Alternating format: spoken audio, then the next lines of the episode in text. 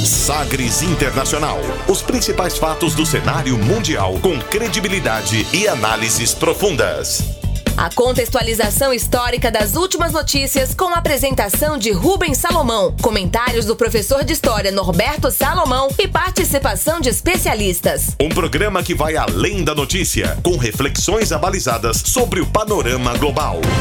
Sagres Internacional. Agora na Sagres. Olá, seja muito bem-vindo à 76 edição do Sagres Internacional. Eu sou Rubens Salomão e a partir de agora, com você, ouvinte Sagres, ah, os fatos precisos e análises credenciadas sobre os principais temas mundiais. E você confere nesta edição número 76 o tema do dia: a polêmica proposta para transformar a histórica Basílica Ágia Sofia em uma mesquita e a história de Istambul, a cidade de quase 3 mil anos. Rússia apoia manobra eleitoral e Vladimir Putin altera a Constituição para ficar no poder até 2036. Estados Unidos celebram Dia da Independência em meio ao aumento recorde de casos de Covid-19. Hamas e Fatah se comprometem a se unir contra o projeto israelense de anexação. Ex-presidente colombiano e Nobel da Paz afirma que ações do Brasil contra a pandemia são uma loucura. E ainda tem a música mais tocada nas paradas da Bélgica. Fique ligado, o seu Sagres Internacional está no ar. Você conectado com o mundo. Mundo. O mundo conectado a você. Sagres Internacional. E como sempre, o programa conta com a produção, comentários do professor de História e Geopolítica, Norberto Salomão. Oi, professor, tudo bem? Olá, Rubens, tudo bem? Olá aos nossos ouvintes. Estamos aqui, né, firmes e fortes para fazermos reflexões sobre o cenário internacional.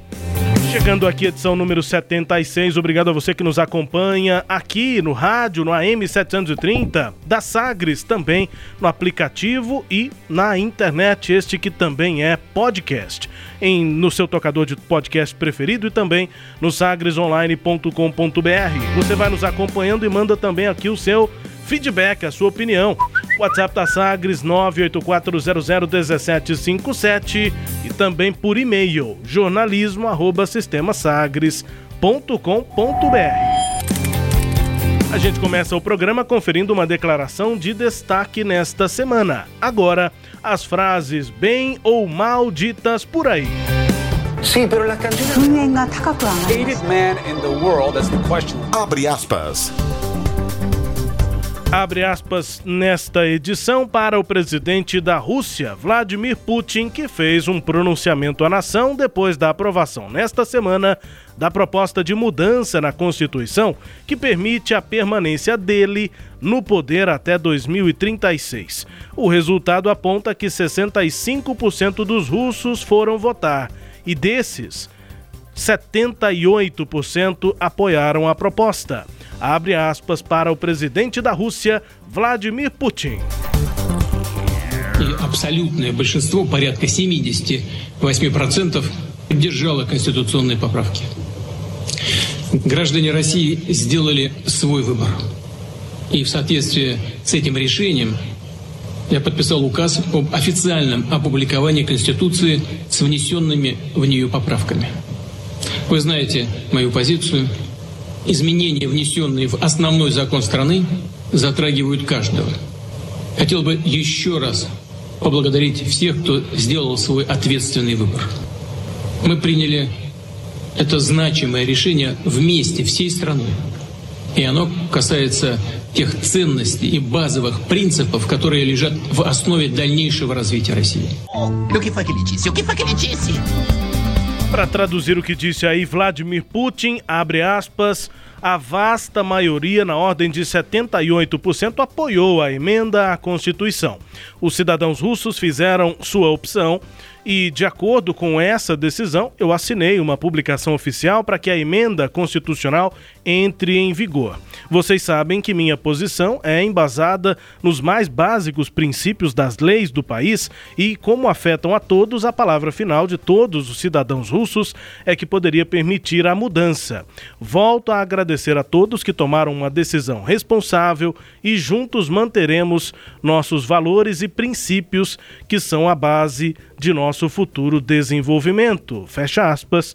Vladimir Putin, que deu mais um passo, então, professor, nessa tentativa de conservar o poder absoluto. Os russos autorizaram em referendo nesta semana, quarta-feira passada, uma reforma constitucional que dá ao presidente russo a chance de se perpetuar no poder por mais dois mandatos até 2036.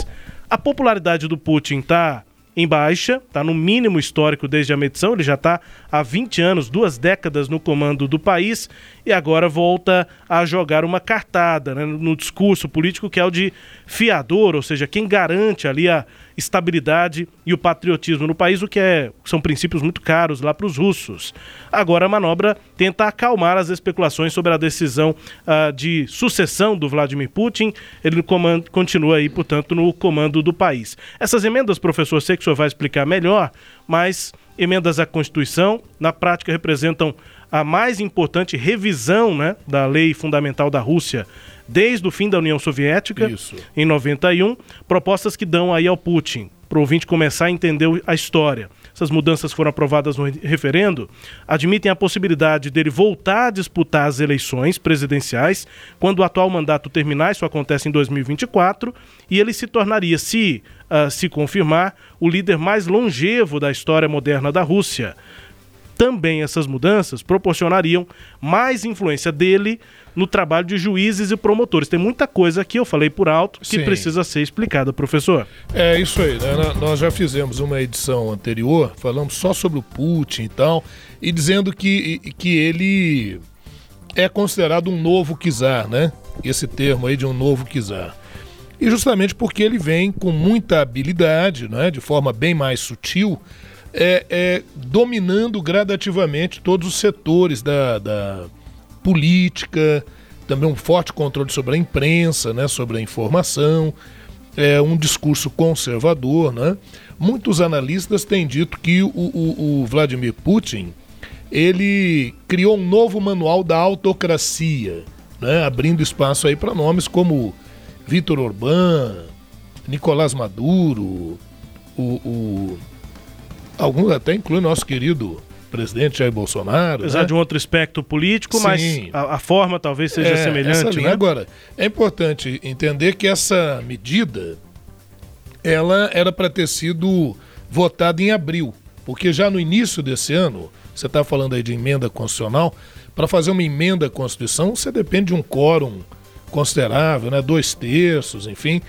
Mas isso já tinha sido aprovado pelo Congresso Russo, pela Duma, que é como é chamado o parlamento lá na Rússia, na Rússia, né?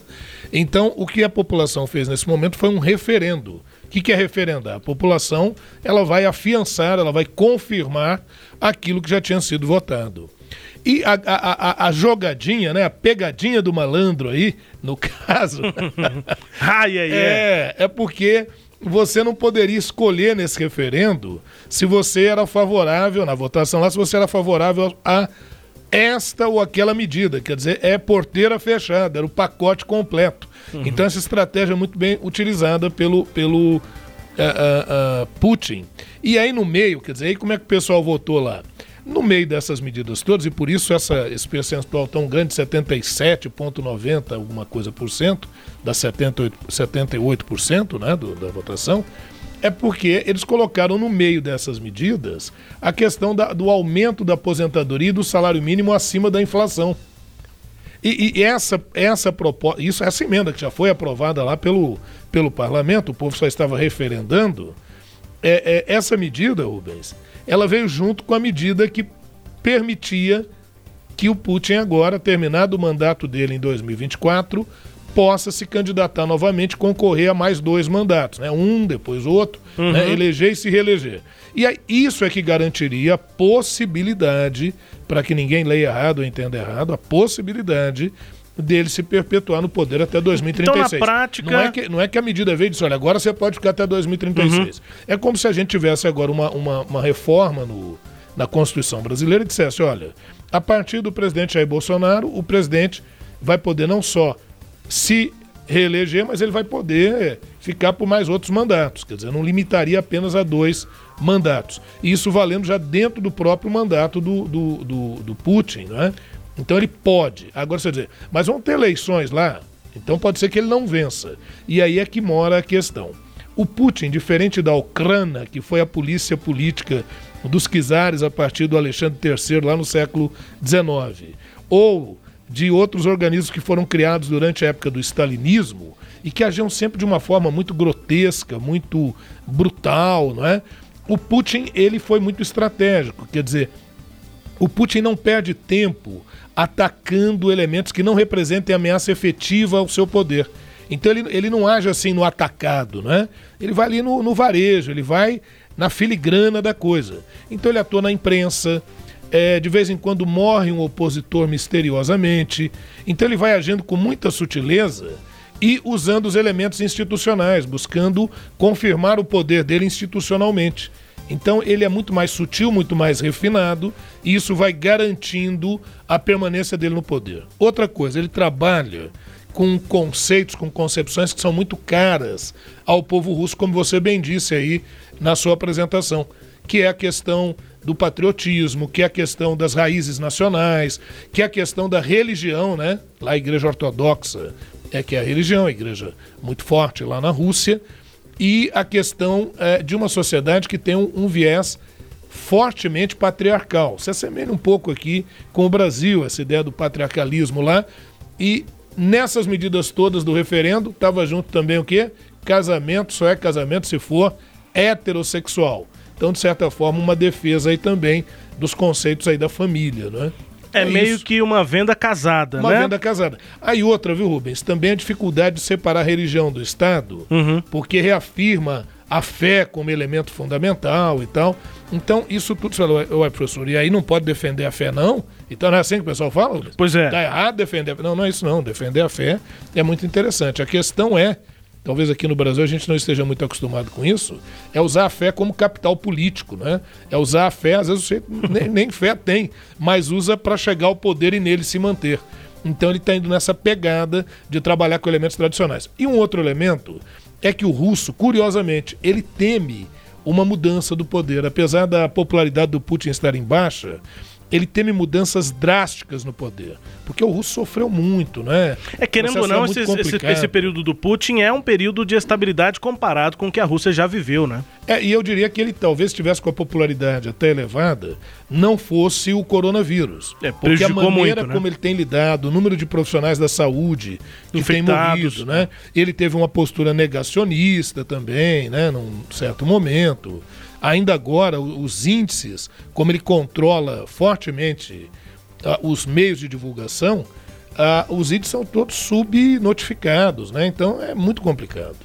É isso, a Rússia no nosso tema do dia, do tema do dia não uh, no nosso quadro Abre Aspas. Poderia ser o tema do eu dia. Só tô, não, eu só né? confundi porque eu ia perguntar isso para o senhor antes da gente ir efetivamente para o é. tema do dia, se essa relação política e religião não está no tema do dia também, está principalmente, é. né? E outra coisa, viu, Rubens? O, o, o, Vladimir Putin, você disse aí que ele pode ser o, o mais longevo uhum. né, do, da Rússia moderna. Isso porque na Rússia moderna, o que, que é a Rússia moderna? É a Rússia pós-revolução, lá em 1917. Quem mais tempo ficou no poder foi o Joseph Stalin, não é? que ficou 28 anos no poder. Então, caso caso ocorra dele conseguir se terminou 2024, se eleger e depois se reeleger, ele sairia do poder com 83 anos de idade, se até lá vivesse, e aí ele ficaria 36 anos no poder sendo que o, o, o Stalin ficou 28 se anos. Se todas essas possibilidades abertas agora se cumprirem isso. lá na frente. E aí ele vai ter ficado no poder mais do que qualquer czar da Rússia. Ah, eu ia perguntar isso. Exceto Pedro Grande, que ficou 43 anos no poder. Pedro Grande foi o grande modernizador da Rússia no século XVIII, né? Fez com que São Petersburgo fosse uma janela aberta para a Europa, uhum. enfim. Então Pedro Grande, que é lá do século XVIII, né, que governou 43 anos, governou até 1700 e 25, aquela transiçãozinha ali do século XVII para o século XVIII. E, e, curiosamente, o Stalin, que morreu em 1953, só saiu quando morreu, é o ano de nascimento do Putin. é, vai, é uma coincidência. É, a coisa. é, o mapa astral está aí beneficiando o Putin e a sua permanência no poder. Coincidência extremamente simbólica, né? O novo czar Vladimir Putin. Aqui no nosso quadro Abre aspas, vamos agora ao tema do dia. Navegando pelos mares da informação. Sagres Internacional.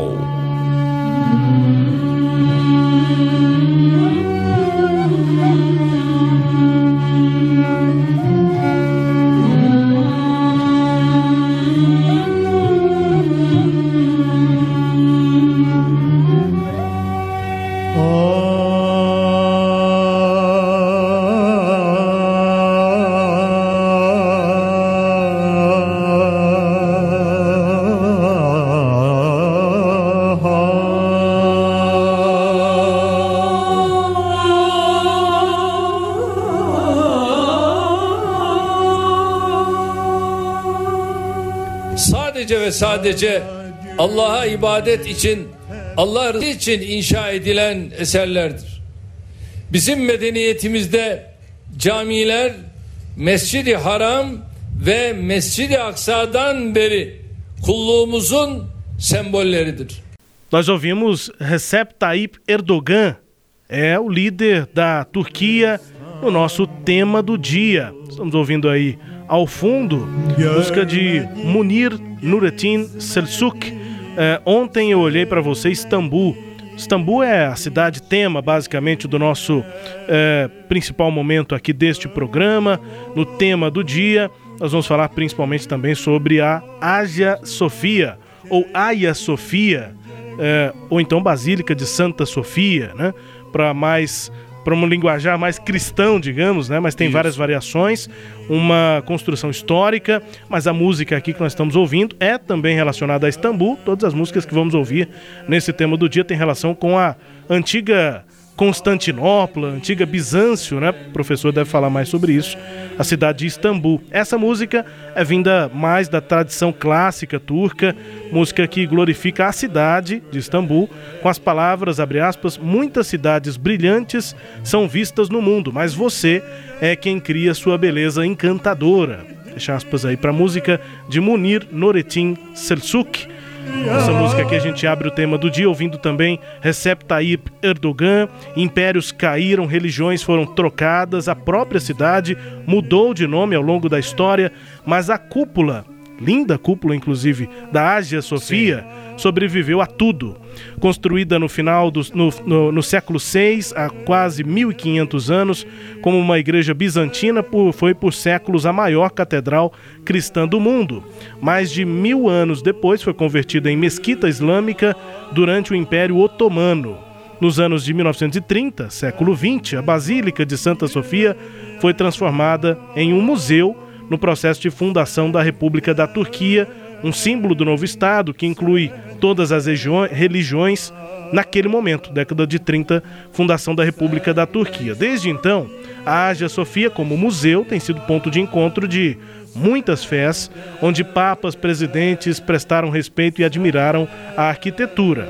Só que a religião se tornou uma ferramenta para o presidente Recep Tayyip Erdogan, que nós ouvimos, ele participou de eventos islâmicos, elevou o status, não formalmente, mas politicamente, da Santa Sofia, é, para ser um local de alvo de debates políticos. Nessa fala que nós ouvimos, ele disse ainda antes da eleição do ano passado, de 2019. Como vocês sabem, eles converteram a Ágia Sofia em um museu há algum tempo. Agora, esperamos poder chamá-la de Mesquita de novo, depois das eleições. Disse ainda antes das eleições, agora nós estamos acompanhando esse processo em que o presidente quer, é, de fato, voltar a chamar oficialmente a Basílica de Santa Sofia, Ágia Sofia de Mesquita, professor. Pois é, isso. E, e, no meio do discurso dele aí, eu ouvi ele dizendo, e parece que ele falou que essa transformação foi um grande pecado. É, eu acabei. Haram. É, ele falou Alá e falou Haram também, que é pecado. Isso. Bom, é, a questão é a seguinte, não é, Rubens?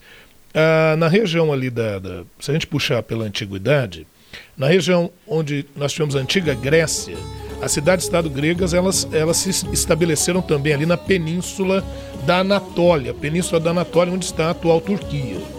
Posteriormente, a Grécia foi dominada no século IV por Alexandre o Grande da Macedônia, e constitui-se o Império Helenístico, o Império Macedônico de Alexandre, e depois da morte de Alexandre, o império foi dividido entre os seus principais generais, até a chegada no século II para o século I a.C. dos romanos sobre aquela área. Quer dizer então que aquilo, a partir do século I a.C., sem dúvida, toda aquela área vai ser Império Romano ali até a fronteira com o que hoje é o Iraque, né? Aquelas regiões.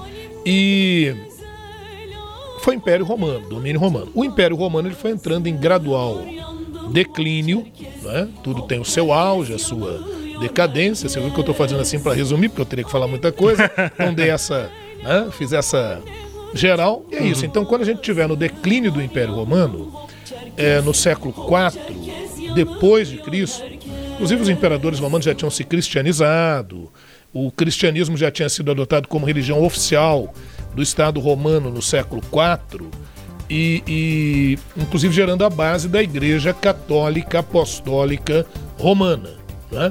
oficializada como Igreja do Estado Romano, já agora em declínio. E aí o imperador Teodósio dividiu o Império Romano em duas partes. O Império Romano do Ocidente e o Império Romano do Oriente. E aquela parte onde hoje está a Península Balcânica, que é a Grécia, Sérvia, Croácia, né, atuais, e a Turquia, atuais, fica sendo o Império Romano do Oriente. Império Romano do Oriente, e que na Idade Média será chamado de Império Bizantino. Enquanto isso, lá na Europa Ocidental, o Império Romano do Ocidente entrou em declínio face frente às invasões bárbaras, dando origem a vários reinos bárbaros, onde na Idade Média vai se desenvolver o feudalismo. Na parte oriental da Europa e Ásia, então na região euroasiática, a gente vai ter o Império Bizantino, que também era cristão, e aí um nome importante desse período vai ser o imperador bizantino, chamado Justiniano, que tinha uma bela esposa, Teodora, mulher que teve profunda influência sobre o governo do Juju, do Justiniano. e ali, e ali na cidade, é a cidade de Constantinopla, que é a capital do Império Bizantino. Essa cidade, ela tinha sido construída coisa de sete séculos antes de Cristo por marinheiros gregos, então era uma área estratégica para o comércio. Está ali bem na entrada do Mar Negro. É o tal do Estreito de Bósforo, né? Estreito de Bósforo. Que, que é, fica ali no, no, no, na junção, digamos, é. na junta do, de um continente e outro. Isso.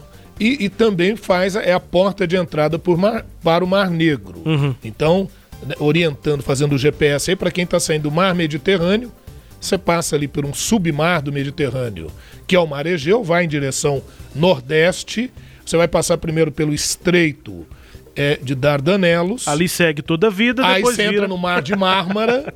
do Mar de Mármara você vai seguindo rumo a nordeste, passa pelo Estreito de Bósforo e ali no Estreito de Bósforo está a cidade atualmente de Istambul, antiga Constantinopla, antiga Bizâncio.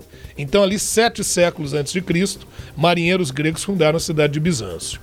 No século IV depois de Cristo, o imperador romano Constantino, por questões administrativas, estratégicas, mandou reformar a cidade de Bizâncio, que deveria passar a se chamar Nova Roma.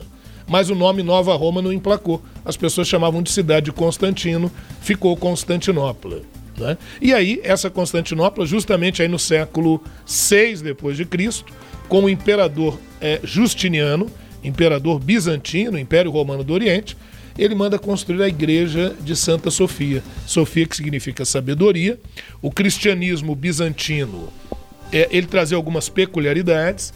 É, ele era contrário à, à adoração de imagens, então ele é iconoclasta e também diverge com relação à dupla natureza sagrada de Cristo, né? de que Cristo tenha, foi santo de corpo e de espírito. Para eles não importa o corpo. Não que eles neguem uma santa natureza corpórea de Jesus, mas para eles o que importa é o interior. Então é isso que nós vamos chamar de monofisismo, valorização da natureza espiritual de Cristo. Né? O próprio Cristo disse: vigiai, a carne é fraca, quer dizer que o espírito é que deveria se fortalecer. E parece que essa característica do monofisismo estará presente na arquitetura da igreja, porque a igreja de Santa Sofia, quando foi construída, é uma construção originariamente do cristianismo bizantino. Ela por fora ela é bonita. Agora por dentro ela é magnífica. Então parece que isso atende à característica do monofisismo de ser mais bela no seu interior do que no seu exterior. Quer dizer, está aí também um caráter até filosófico. Bom, o Império Bizantino vai durar até o século XV. No século XV, os turcos otomanos dominam a região. E quando ocorre o domínio turco-otomano, a igreja de Santa Sofia se transforma agora em uma mesquita, a Ágia Sofia. E como mesquita permanecerá até a queda do Império Bizantino na Primeira Guerra Mundial. Na Primeira Guerra Mundial, para quem não sabe, o Império Turco-Otomano tornou-se aliado da Alemanha. Eu dei uma travada aqui, eu falei, sabe que eu falei bobagem? Não falei Império não. Bizantino mais. Império Turco-Otomano a partir do século XV. E vai até o século XX, até a Primeira Guerra Mundial. E aí, na Primeira Guerra Mundial, a Alemanha foi derrotada, seus aliados foram derrotados, o Império Turco será submetido ao Tratado de Sèvres de 1921, é todo ele fragmentado, praticamente não ficaria território aos turcos, mas aí surge um movimento nacionalista turco. Eles começam a realizar guerras, isso acaba levando a recém-criada Liga das Nações a propor um acordo. E aí, o Tratado de Sèvres será reformado pelo Tratado de Lausanne, na Suíça, cidade suíça, que dará aos turcos o território que eles têm atualmente, e inclusive o domínio da cidade de Constantinopla, atual Istambul, para os turcos, o que contrariou profundamente os gregos. É, houve uma guerra entre gregos e turcos nesse período, aliados da Grécia contra os turcos, que vão ser a Armênia e a França, não conseguem derrotar os turcos, eles estavam realmente muito é, é, é, envolvidos no processo e muito fortalecidos, e aí a Liga das Nações é obrigada a fazer um acordo. E nesse acordo, muitas coisas não conseguiram ficar bem definidas, como a questão da ilha de Chipre, como a questão de algumas outras ilhas do Mar Egeu, ilha do Chipre no Mar Egeu, a chamada questão cipriota. E, inclusive, a Grécia ficou muito ressentida com o domínio turco sobre Istambul, porque a capital da Turquia não é Istambul é a cidade de Ankara. Uhum. Se eu não me engano, você teve em Istambul. Eu fui em Istambul. Istambul. Inclusive, quem tiver nas redes sociais vai conferir uma foto que tem alguém de costas olhando para a cúpula da, da Santa Sofia, da Ágia Sofia. É Esse alguém, alguém sou eu e a foto tirada pela minha a época recém-esposa, Luísa. a Luísa, a gente Atual foi para lá. Esposa. É uma viagem espetacular. Assim, tudo, essa história toda que a gente está tentando contar aqui, ver isso de perto é um negócio assim. Fascinante. Impactante né? mesmo. Pois é, e, e aí, Rubens, o que, que acontece? Cria-se uma. uma com, com, a criação do governo turco, da República Turca, isso nunca é, deixou de ser um problema em relação à Grécia, ou até mesmo outros países da Europa. Né? E, e, e o Tayyip Erdogan, o que, que ele pretende fazer colocando essa, essa igreja, ou esse museu, né? depois tornou-se um museu, ah, o que, que ele pretende tornando islâmica, retomando isso como uma mesquita? Angariar o apoio. O Erdogan ele é ultranacionalista, ele é um saudosista do Império Turco Otomano, ele tem aquela ideia da grande Turquia, né, de retomar aquele ideal. Ou seja, né, Rubens, toda essa tendência de nacionalismo populista seja a esquerda ou a direita, que vem tomando conta do mundo, principalmente de 2010, 2011 para cá, né? O Erdogan está lá no poder, se eu não me engano, desde 2003, né? Ele vem se. Uhum, vem se reelegendo. Se reelegendo, também você vê que é um sistema muito truncado lá na Turquia, mas ele querendo usar a religião como uh, um trunfo político também, como um reforço ao seu perfil político na Grécia, então, oh, perdão, na, na, na Turquia, entra aí essa questão. Eu falei Grécia porque isso só reforça embates entre Ankara e Atenas. Ankara, capital da Turquia, Atenas, capital da Grécia. E é, além dessa questão da igreja, há disputas. De vez em quando, algum F-16, algum jato turco, atravessa ali o espaço aéreo da Grécia, de ilhas gregas. Isso gera ameaças de parte a parte. E só para eu consolidar isso que eu estou dizendo, o ouvinte que tiver curiosidade, dá uma olhadinha em questão cipriota. questão cipriota é a disputa entre Turquia e Grécia, talvez a disputa mais acirrada que haja entre eles. Em 1974, quando a Grécia é, quis fortalecer uma integração de Chipre à Grécia, a Turquia não admitiu, a Turquia invadiu o norte da ilha de Chipre e criou ali um país chamado República Turca do Norte do Chipre, reconhecido só pela Turquia. Então hoje você tem um país que é Chipre, que tem o seu governo, a capital é Nicósia, e essa capital é uma cidade dividida. Muitos dizem que é a última capital dividida do mundo, porque a última era Berlim, mas Nicósia continua dividida. Há uma linha verde, que é uma área ali de uma certa intervenção da ONU para evitar conflitos maiores, mas lá na, na República do Norte do Chipre, lá, República Turca do Norte do Chipre, 40 mil soldados turcos na região. Então sempre tem esse sobressalto de um possível confronto armado entre Turquia e Grécia. Por isso, quem estiver vendo matérias aí sobre a questão da igreja de Santa Sofia, falando, olha, está gerando um impasse entre Ankara e Atenas. É porque Atenas reivindica que aquela região de Istambul fosse reintegrada à Grécia. Não vai ser. Ou que pelo menos a igreja de Santa Sofia se mantenha como museu, como algo aberto. A questão final é: se a igreja for transformada, se esse museu for transformado realmente em uma mesquita, a visitação fica impedida? Não, porque recentemente a, a, o Museu de Chora foi colocado como mesquita e a visitação continuou livre.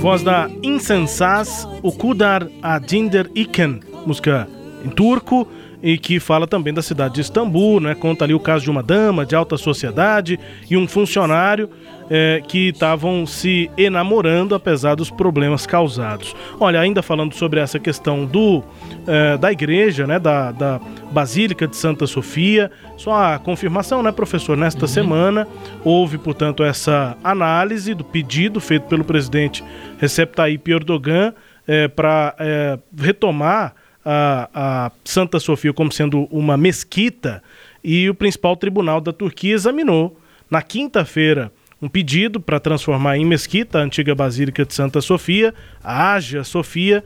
A demanda do presidente, no entanto, foi adiada. Houve manifestações internacionais, uma delas dos Estados Unidos, que pediram à Turquia que não alterasse ainda esse status da Santa Sofia, também conhecido como Ágia Sofia. Decisão, portanto, adiada, professor. É, é, é isso que eu estava dizendo. Converter a Ágia Sofia em uma mesquita permitiria ao Erdogan satisfazer a sua base eleitoral, mas é, irritar Atenas. E é bom lembrar que a Grécia e a Turquia fazem parte da OTAN. E os Estados Unidos ficam ali tentando colocar panos quentes aí nessas relações. Né? O promotor que está à frente do caso chegou a dizer que isso não é questão do tribunal decidir, que quem tem que decidir isso é o Conselho de Estado. Então a palavra final vai ser do governo, e aí o governo vai levar em consideração justamente os prós e contras, uh, tanto na questão interna quanto no cenário é, é, internacional, né? No ano passado, o que eu estava dizendo, esse mesmo Conselho de Estado que vai decidir isso já tinha autorizado a transformação da mesquita da magnífica igreja bizantina de Chora, quer dizer, era uma igreja transformada em mesquita lá em Istambul. Uma decisão é, que muitos entenderam que foi assim um teste para ver se poderia se colocar a Ágia Sofia também como uma mesquita. É, é, é, uma viagem que, quando a gente puder viajar, vai ser bom, viu? Porque Istambul é um negócio espetacular. Eu fiquei 24 horas lá, né, professor? É uma pena. Era lua de mel mais, né? e aí era escala de voo. Foi quando eu pude ficar 24 horas, tive que ficar só no lado europeu da cidade, né? Tem o lado asiático, tem que atravessar lá é, de balsa. E só fazendo referência também à cidade, né? Quantas coisas interessantes que tem. Tem também a, a Blue Mosque, a Mesquita Azul, fica de Sim, frente, de frente. A, a Aja Sofia, que também é outro prédio, outra, outro templo é, recheado de história, né, a professor? Mesquita Azul, é, a Mesquita Azul ela foi construída justamente para fazer frente à época do Islã. Nós precisamos construir uma coisa, uma mesquita mesmo, mais grandiosa do que Santa e Sofia. é linda, é linda. Ela é linda, mas não conseguiu fazer frente como pretendiam a Santa Sofia. Tem uma igreja também, a igreja de São Jorge, em Istambul, também é um negócio. Ela, ela é simplesinha por fora, mas por dentro muito bem adornada. Mas é, é assim, lá. É. Você, é Mais um... uma história só, professor, para o senhor, senhor contar. é, eu não vou me lembrar dos nomes aqui, mas visitei uma, uma caixa d'água subterrânea, gigante, gigante, cheia de pilares. Um desses imperadores construiu para ser um reservatório de água, mas era grande demais, acabava que não, não tinha necessidade daquilo, as pessoas acabaram indo para lá para fazer suas preces, enfim, para rezar, orar, o termo que for, e acabou se tornando também um outro templo religioso. Sim, eu, eu, eu, acho que é no século VIII, mas aí eu teria que, que, uhum. que, procurar, que dar uma fuçada. Mas é isso, com histórias interessantíssimas da cidade de Istambul e tema aqui do nosso Sagres Internacional na sua edição 76. E só de novo, não é, Rubens, reafirmando, Istambul talvez seja a cidade mais famosa da Turquia. Mas atenção, uhum. né? Pessoal aí, ó, não é a capital. Capital Ankara. Tadinha, Ankara fica sempre deixadinha de lado lá e tal, né? Porque ah, os monumentos em Istambul, é, justamente pelo, pelo longo período que a cidade tem, vários governos, vários povos dominaram, então tem essa questão histórica, de patrimônio cultural que é realmente formidável. Tema do dia: Istambul e a igreja, né, a Basílica de Santa Sofia, ou a Ágia Sofia, aqui no nosso Sagres Internacional. Intervalo, a gente ouve mais uma música sobre Istambul, essa mais moderna, e daqui a pouco você confere: Estados Unidos celebram o Dia da Independência. É o 4 de julho, em meio a aumento recorde de casos de Covid-19. O Hamas e o Fatah se comprometem a se unir contra o projeto israelense de anexação. E um ex-presidente colombiano, Nobel da Paz, afirma que as ações aqui do Brasil, do governo federal, contra a pandemia são uma loucura. Foi a palavra usada pra, por ele para descrever a situação do Brasil nessa pandemia. A música é na voz da Briana, uma cantora é, nova, recente e que faz muito sucesso lá é, na Turquia e no mundo. A música se chama Perdido em Istambul. Vale a pena você procurar para ver o vídeo, porque vai mostrando as ruas de Istambul, Lost in Istambul, música da Briana com dois N's. Pois é, e sem que nós tivéssemos a intenção, tanto no abre aspas quanto no tema dois países euroasiáticos, né? A pois é. Rússia é. e a Turquia. É isso. Ouvindo Briana, vamos para o intervalo. Daqui a pouco voltamos. Standing in the heavy rain, I was someone I was not. Freezing cold, I follow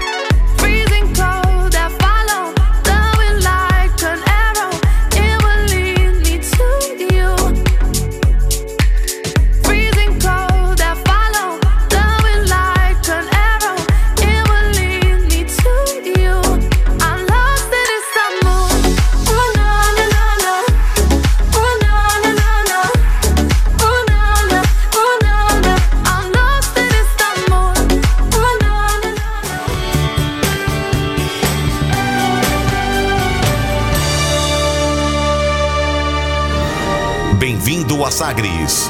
Em tom maior. Pioneira no país e a primeira produtora de podcast de política de Goiás. A Rádio Sagres produz 5 horas semanais de conteúdo para podcasts, com material disponibilizado nos principais tocadores e no site sagresonline.com.br. Somos também a principal emissora de rádio na internet em todo o estado. Política, cultura, cinema, música, espiritualidade e informações internacionais. Tudo o que você quer e precisa saber, você encontra nos podcasts da Rádio Sagres. Filha, olha essa mensagem do coronavírus que eu recebi no WhatsApp. Ih, mãe, desencana que deve ser fake news, viu? Não, não é não. Escuta só. Ei, você, é, recebeu algum conteúdo suspeito que tem aquela cara de fake news? Nesse momento de informações desencontradas, conte com o rádio. Nos programas jornalísticos e quadros de notícias, você consegue saber se qualquer informação é verdadeira ou falsa. Conte com a gente na luta pela verdade. Ora, ora, como esse mundo está uma bagunça. Ah, puxa vida, é você mesmo, aquele do morcego? Sim, sou eu, o de Gotham City. Uau, que legal! É, é, mas tem um problema aí, cara. Fique tranquilo, trouxe todas as minhas armas. Então, é que você já tá começando errado em como usar a máscara. Como assim? Eu sou super-herói. É que com a boca e o nariz descobertos, você vai ficar em desvantagem. Vai por mim, velho. Hã? Pra ser herói de verdade nos dias de hoje, você precisa começar usando a máscara da forma correta, tá? Você não esquece. Pelas barbas do morcego? Entretenimento, Jornalismo, prestação de serviços, Rádio Sagres. em tom maior.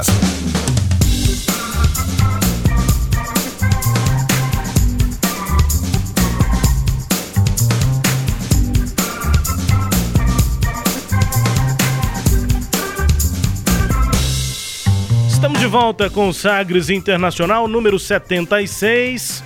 Obrigado pela sua companhia aqui, seja no rádio ou como podcast. Grande abraço, estamos chegando com o segundo bloco do programa, edição número 76, comigo Rubens Salomão e os comentários do professor Norberto Salomão, para girar as informações pelo mundo. Velas ao mar.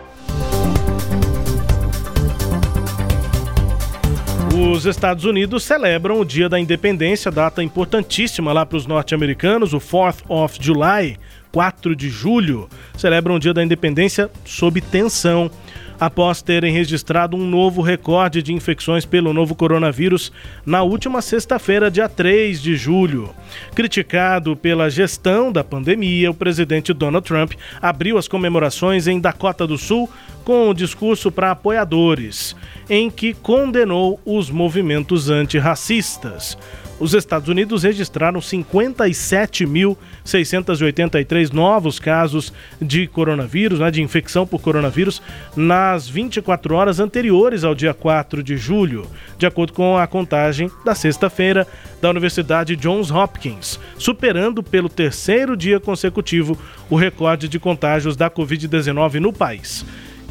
E aí, é, muito criticado pela gestão na pandemia, o presidente Donald Trump abriu lá as comemorações da Festa Nacional Americana com uma celebração no emblemático Monte Rushmore. Na, no Dakota do Sul, no estado de Dakota do Sul, onde estão esculpidos os rostos de quatro de seus antecessores históricos: George Washington, Thomas Jefferson, Theodore Roosevelt e Abraham Lincoln, no é, conhecido Monte Rushmore. É, o que pega aí um pouquinho é o Theodore Roosevelt, porque tinha um caráter imperialista, né? E, e- e muita gente Questiona a presença questiona dele, né? exigindo que monumentos dele sejam retirados. O Donald Trump, pelo seu lado, critica dizendo que esse pessoal está querendo acabar com a história dos Estados Unidos. Acabar com a história dos Estados Unidos não estão querendo, não, mas estão querendo recontar essa história, mostrando outras nuances e tentando atualizar um pouco esses elementos. É, pode ser questionável, mas é, parece que a gente tem que sempre, eu acho que sim, rever um pouquinho a história, ver que pontos aí é que não estão de acordo, né? E muitas vezes você exalta um determinado personagem, sendo que apesar dele ter tido alguns atos que sejam benéficos, que tenham sido importantes para a pátria, por outro lado, pode ter contribuído para fatores que influenciam hoje em injustiças sociais, em desigualdades sociais, não é? então natural que isso ocorra.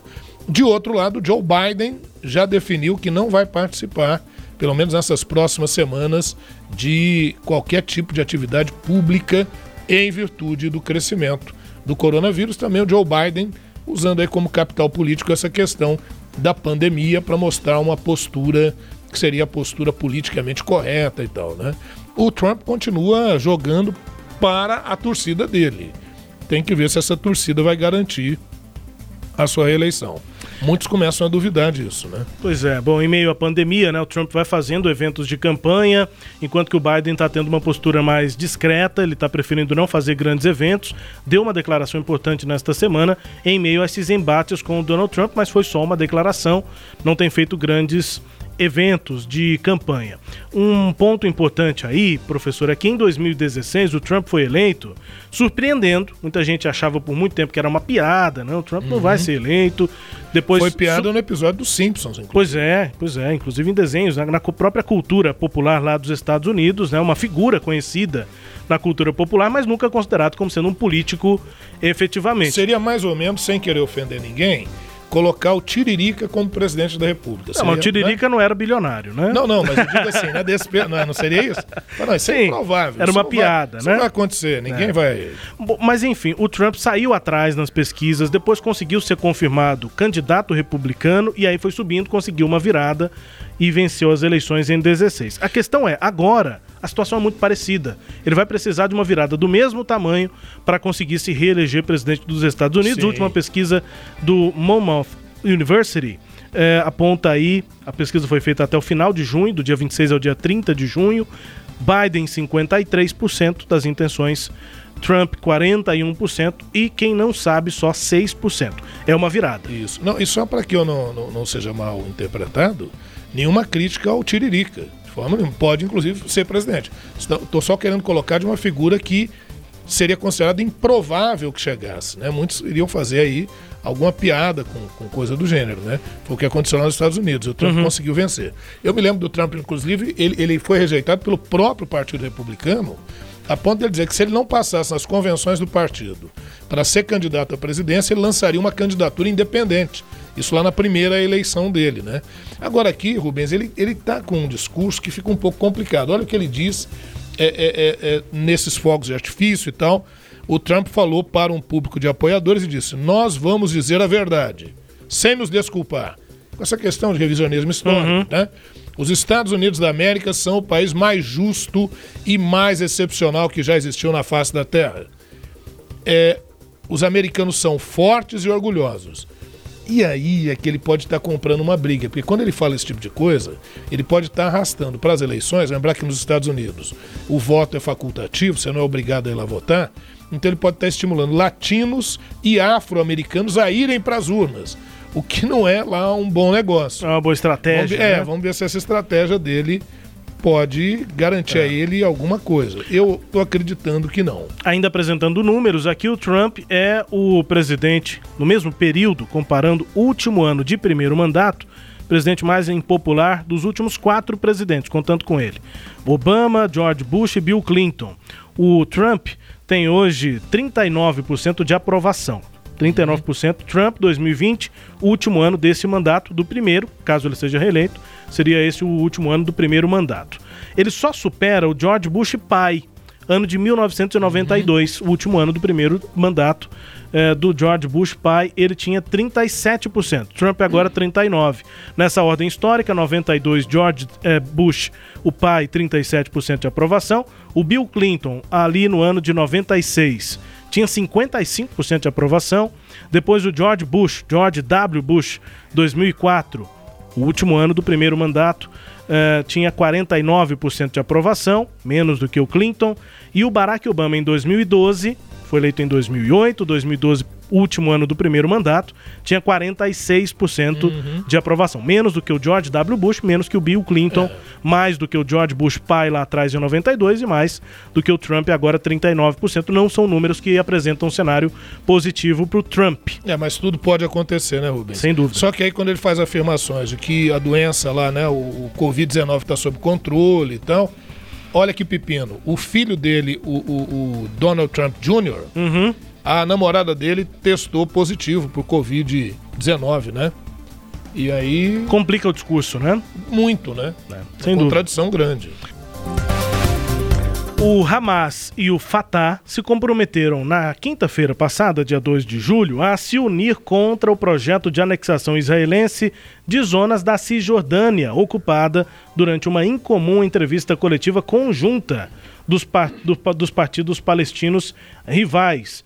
Basicamente, esse, essa união é o que faz essa notícia estar aqui no nosso Sagres Internacional, né, professor? Disseram lá os representantes, o secretário-geral do Fatah, Gibril Rajub, vamos implementar todos os mecanismos para garantir a unidade nacional. E ele disse eh, se expressar em uma única e só voz nesta conferência com o Saleh Al-Aruri, dirigente do Hamas, que falou de Beirute por vídeo. Os dois falaram juntos, à distância por conta do momento, mas Hamas e Fatah falando juntos, condenando a possibilidade de Israel anexar zonas lá da Cisjordânia, professor. É, é uma, é uma aliança que eu vejo assim, com muita dificuldade de se efetivar.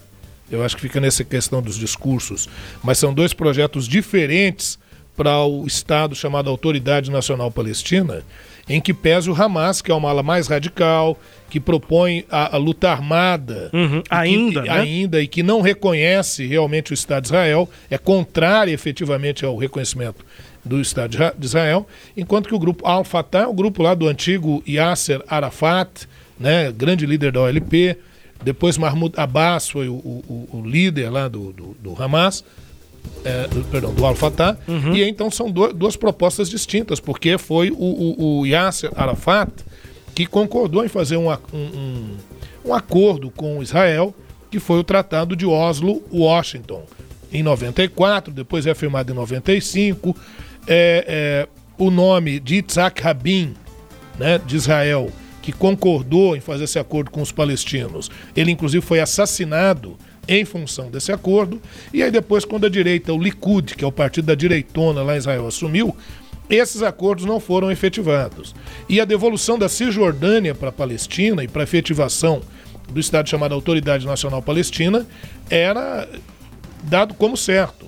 Uhum. Porém, quando o Likud entra e começa a dificultar que esses acordos fossem avante, isso complicou muito a situação na região.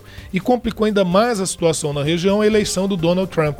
Porque aí o Donald Trump não reconhece a Autoridade Nacional Palestina, é, estimula Israel a retomar áreas na faixa de Gaza e na Cisjordânia.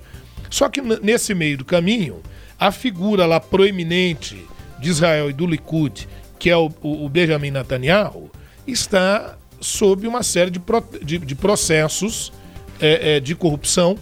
Né? A, a popularidade dele está em baixa, ele só está no poder porque houve uma coalizão consentida com o, o, a oposição, com o partido da oposição, acho que é o azul e branco lá na Palestina, se eu não me, não me engano, lá, lá em Israel. E nessa situação muito delicada, ainda tendo seu aliado, o Donald Trump, sob forte ameaça de não ser reeleito presidente nos Estados Unidos. Então você imagina, se um democrata for reeleito, o, o, o Benjamin Netanyahu perde grande parte do apoio político que ele ainda tem. Portanto, a questão da Cisjordânia é uma questão de honra e uma questão também, vou usar de novo a expressão, de capital político. Por isso o desespero dele, uhum. rapidamente tentar anexar a região da Cisjordânia, atropelar todos os acordos que foram feitos, porque ele contaria nesse momento com o apoio do Donald Trump. E, e atitudes aí, desgastes do Netanyahu que acabam, é, por mais que seja uma união talvez não tão estável, mas uma união, pelo menos momentânea, de Fatah e Hamas. É. Né? Agora, aqui eu estou dizendo, são dois projetos bem distintos. Claro. Eu vejo com grande dificuldade que eles se alinhem. Eu acho que vamos ter uma aliança de discursos, mas na hora que a coisa for para a prática mesmo, eu acho que há, há uma certa dificuldade disso se consolidar. O professor, trazendo a conversa aqui para a América Latina, Mercosul, presidente do Uruguai, Luiz Lacalle Pou, recebeu a liderança temporária do Mercosul do Paraguai durante o encontro que aconteceu na última semana. Foi a primeira reunião de líderes, eh, o próprio Lacalle Pou e Alberto Fernandes da Argentina recém-eleitos. Né?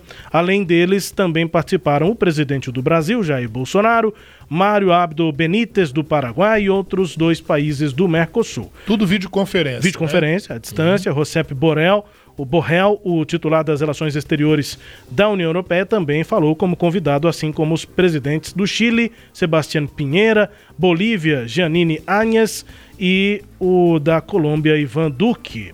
Lacalle Pou do Uruguai é o novo presidente temporário do Mercosul. Professor?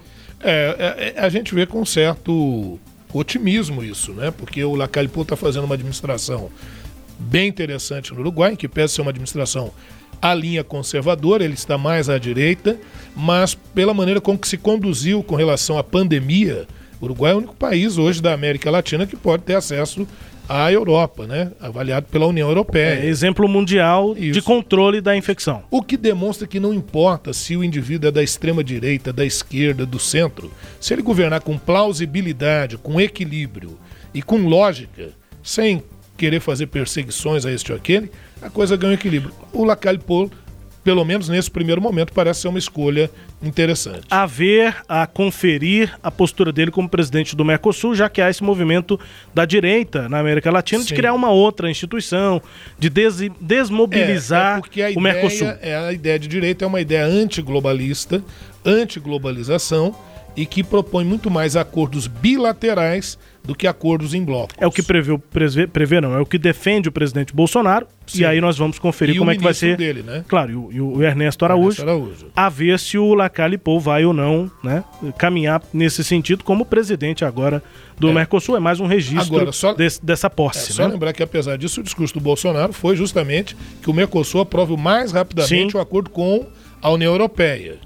Tá? Porque aí é uma questão econômica, mas do ponto de vista ideológico e de projeto internacional, é esse projeto muito mais de relações bilaterais do que de relações em blocos. Nós já estamos falando um pouquinho do Brasil, né, nesse assunto do Mercosul. Vamos agora às notícias do Brasil.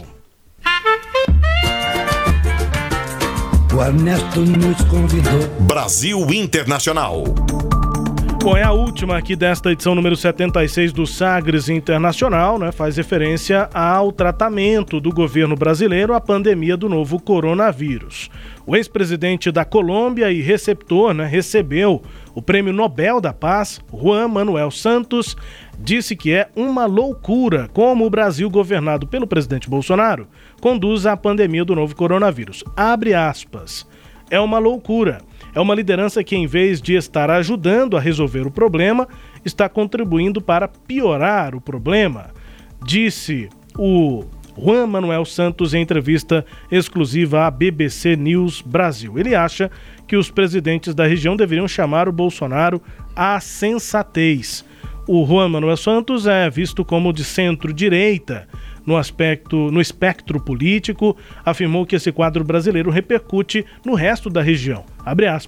Nesta situação, o Brasil é um péssimo exemplo na região, uma política que está produzindo um fracasso total, uma verdadeira tragédia para os brasileiros e para o mundo.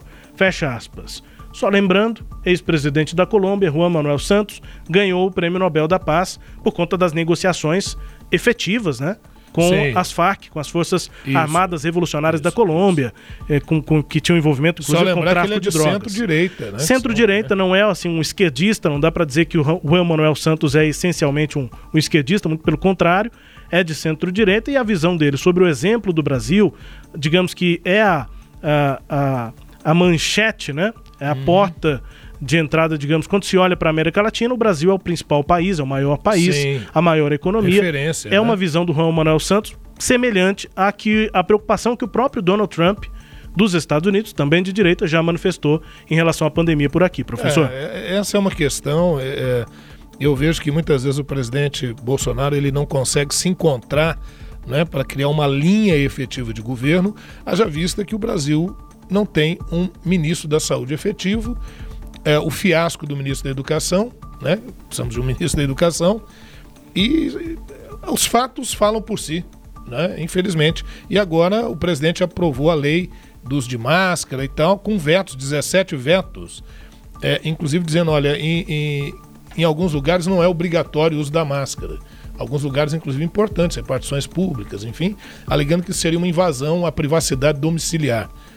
Então, assim, né? É, isso tudo acaba jogando contra aquilo que falávamos até no programa passado com relação às restrições da União Europeia à entrada de brasileiros na, na União Europeia. A gente viu que isso é revisto constantemente, mas que a postura do governo, a gente falava exatamente isso no programa passado, pesa. A, postura do governo brasileiro face à crise do, da Covid-19, ela é muito questionável. Sagres Internacional chegando ao fim, sem antes conferir música bem tocada aí pelo mundo. Essa sabe, vem sabe de onde, professor? Da Bélgica, mas ela tá fazendo muito sucesso não só na Bélgica, no mundo inteiro, naquela plataforma já citada aqui, famo, famoso TikTok. TikTok. A rede social lá da China, é, virou modinha, e aí muitas das dancinhas são feitas com essa música aqui, e é número um mais tocada nesta semana na Bélgica. Vamos ouvir, daqui a pouco a gente explica e fala tchau.